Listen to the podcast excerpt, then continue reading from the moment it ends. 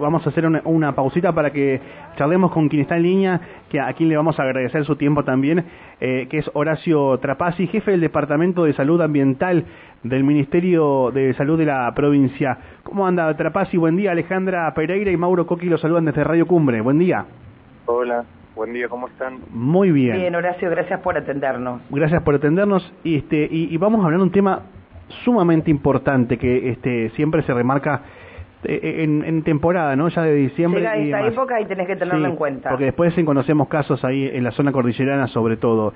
El tema Hantavirus, están brindando recomendaciones para acampar, acampar de manera segura en la provincia, Horacio. Sí, correcto. Eh, el hantavirus tenemos que tenerlo en cuenta todo el año porque los roedores que pueden transmitirlo son parte de la fauna, ¿no? De precordillera y cordillera, no solo de Neuquén, sino de Río Negro, de Chubut, o sea, es propio de, de nuestra región, pero en esta en esta época, como dicen ustedes, sí, aumenta las chances porque todos salimos a hacer más actividades, ¿no? Y podemos entrar en contacto con el hábitat donde están los roedores y así... este contra la enfermedad. Entonces sí, en esta época se refuerza más, pero la verdad que tenemos eh, que tenerlo todo el año, cuando sobre todo la gente que vive ahí y hace trabajos en, en hábitat del roedor, como por ejemplo en los bosques, eh, con cuestiones de madera, de construcción en, en, en el bosque donde pueden encontrarse, etcétera. Eh, pero Horacio, específicamente para lo que dicen, perdón. Sí, sí. sí te, eh, Horacio, ¿qué es, por ejemplo? A ver, eh, la gente de la región ya, digamos, en teoría... debería ya tener este, los cuidados correspondientes para, para evitar el contagio del hantavirus. Pero digo, por ejemplo, para eh, quienes viven en Neuquén Capital y quieren eh, ir a la zona cordillerana, los turistas que ingresan a nuestra, a nuestra provincia, ¿qué es lo que tienen que tener en cuenta para evitar el contagio? Sí, eh, tienen que tener en cuenta siempre hacer el acampe en lugares habilitados. Sí, esto es muy importante porque los lugares habilitados van a contar con pautas de higiene eh, donde nos eh, aseguran de que está todo bien limpio, sí, de que el lote donde vamos a armar la carpa está bien despejado, que no es una zona cerrada o donde había un pastizal y yo me meto al pastizal porque quiero una zona muy agreste, entonces no respeto el área donde puede ser eh, colocarse la carpa, porque en todas esas zonas donde no está preparado para acampar, sí. Es más probable que haya roedores, que haya eh, materia fecal de roedores, orina de roedores, que es donde, digamos, se transmite, a través de donde se transmite el, el virus, ¿sí? Por eso es tan importante llevar carpa con piso, ¿sí? No, no acampar directamente sobre la tierra, sino las carpas que tengan piso y que puedan cerrarse correctamente con un cierre. Eh, también esto mismo eh, aplica para los senderos, hacer senderismo por senderos habilitados, sí, no no largarnos al medio de el, del bosque en áreas, sobre todo en áreas muy cerradas, boscosas muy cerradas, donde no pasa bien la luz del sol y no hay ventilación, porque es muy cerrado el bosque. En esas zonas es más probable de que encontremos roedores y que además sus heces y su orina esté más concentrada por estas condiciones que les digo, que no se puede ventilar bien, eh, la ventilación natural del, del área boscosa, ni le da el sol, que también el sol es muy importante para la degradación eh, natural del virus en el ambiente. Eh, mantener la higiene de las manos, como tan bien aprendimos durante la pandemia, mucha higiene de manos, conservar los alimentos bien cerrados, lejos del piso, porque capaz que yo lo tengo bien cerrado en un en un envase, pero dejé el envase en el suelo y el roedor a la noche busca alimento y camina por arriba y puede defecar, orinar. Entonces, pensar en todas estas cosas, como lo haría en casa, en casa no dejaría algo en el piso, bueno, claro, exacto. En el camping tampoco. En lo el... tengo bien cerrado, bien almacenado para que no caminen los animales encima. Una persona que ha tenido contacto, bueno, este, ya sea con las heces o la orina de, de digamos, de, de los colilargos, llamados colilargos, eh, ¿cuáles son los síntomas que puede presentar la persona y ante qué tiene que tener especial cuidado para acudir inmediatamente al médico? Bien. Eh, primero que nada, recordar que los síntomas pueden aparecer hasta cuarenta y cinco días luego de eh, que nos contagiamos. ¿cuarenta y cinco ¿Por qué es importante días? Esto? cuarenta y cinco días, ah, muy largo. Sí, mirá. Entonces, siempre recordar esto. Nosotros también, desde el Ministerio de Salud, el equipo de comunicación ha elaborado mucho material para recordar a los turistas que se van esta, este periodo largo, ¿no? Porque entonces vos podés ya tener síntomas en tu lugar de origen y que muchas veces no va a ser Neuquén, la provincia de Neuquén, va a ser otra provincia u otro país. Entonces recordar que puede ser muy prolongado el tiempo de, de incubación Entonces, las personas que tengan fiebre, ese es el síntoma más importante, el principal, digamos.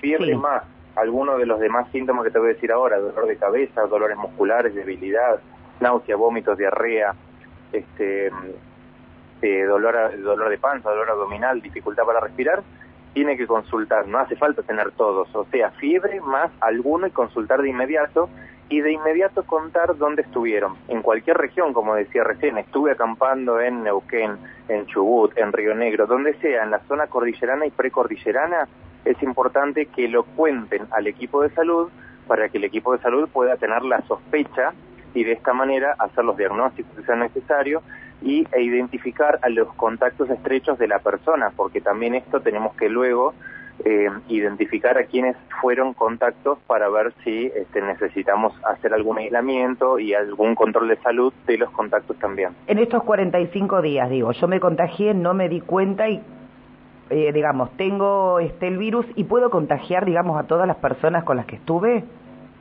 Eh, eh, no, en realidad el periodo de contagio se considera entre dos días previos del, del inicio de síntomas y cinco días posteriores al inicio de la fiebre, sí, que es el que te sí, dije sí. principal, antes, desde los dos días previos hasta los cinco días posteriores. Bien. Entonces, y que hayan estado a menos de un metro y por lo menos media hora, son varios criterios. Vieron que con COVID no era todo el mundo contacto, también había una serie de criterios para ver si era contacto, acá es lo mismo. Pero resumiendo, son dos días antes y cinco días después del inicio de la fiebre, con estas características de la distancia muy estrecho el contacto y más de media hora. Importante decirles a quienes hayan estado acampando o que vayan a acampar, si llegan a presentar síntomas, decir que estuvieron en un camping. ¿Por qué? Porque estaba eh, analizando el tema de, de los síntomas que, que nos comentabas, Horacio, y tienen mucha similitud con el COVID. Son, eh, son inespe- totalmente inespecíficos eh, con cualquier cosa. Se, par- se pueden parecer un COVID a estar con un cuadro gripal que después termina siendo una influenza. O sea, sí, realmente se parece a cualquier otra enfermedad en sus inicios. Por eso por comentar, eso la importancia, sí. y, y por eso el Ministerio remarca, eh, y de hecho las demás provincias patagónicas también iban a, a posiblemente hacer este, este aviso al salir de la... No es para estar asustados, simplemente para decir, bueno, la verdad estuve acá, listo, tengo que avisar si tengo fiebre que estuve en tal lugar para que me hagan el diagnóstico oportuno, si es que fuera, porque como vos estás diciendo, tal vez es cualquier otra cosa, claro, y no hantavirus. Pero es importantísimo avisar, porque entonces la búsqueda del diagnóstico eh, se orienta mucho más rápido, ¿no? Y llegamos más rápidamente a, a eso, al claro. diagnóstico.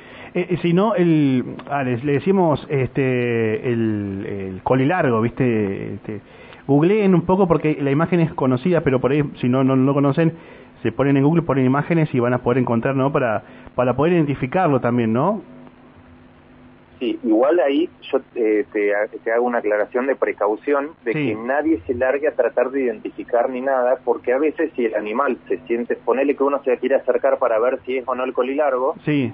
y si se siente agredido y puede ocurrir un incidente, o que salga corriendo y te muerda para salir, o, entonces...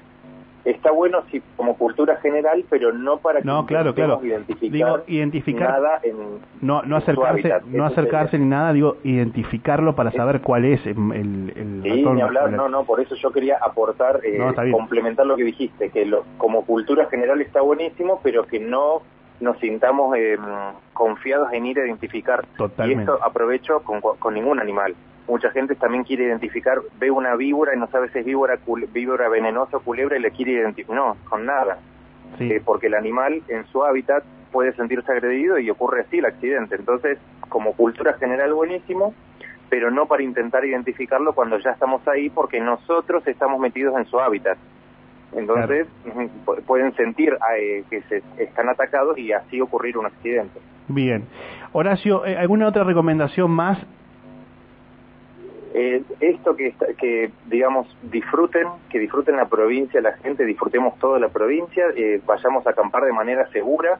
Estas son recomendaciones, así como también recomendamos las precauciones cuando hay alertas por olas de calor, eh, como recomendamos la pantalla solar y los horarios para exposición solar. Esta también es una recomendación para tener unas vacaciones seguras y pasarla bien. No, no es para tener miedo, sino al contrario. Cuando conocemos cómo prevenir las cosas, podemos eh, ir tranquilos y disfrutar. y seguir las recomendaciones de todas las personas que son del lugar y que me están diciendo qué hacer y qué no. Es fundamental eso, porque son los que conocen. Acá acampá, acá no acampes, acá prende fuego, acá no lo prendas. Es seguir esas recomendaciones, es fundamental. Uh-huh, perfecto. Horacio, gracias nuevamente por atendernos, por explicarnos, por enseñarnos también, este, y estamos en contacto. Bueno, gracias a ustedes por difundir. Un abrazo. Muy amable. Horacio, buen día. Buen día. Horacio Trapassi, jefe del Departamento de Salud Ambiental del Ministerio de Salud de la provincia. Bueno, con estos consejos que tienen que ver a cómo evitar, por ejemplo, contagiarte de hantavirus. Uh-huh. eh, cuarenta y cinco días podés incubar la enfermedad. Eh, contagiar cuando aparecen los síntomas son dos días antes, cinco días después. Y bueno, las recomendaciones. Eh, acampar en lugares que estén habilitados. Entonces, si vas a, vas a hacer fuego, mira, fíjate que está todo relacionado. todo relacionado. Lo vas a hacer en un lugar habilitado, etcétera. Siempre, o sea, no vayamos contra la corriente. Disfrutemos.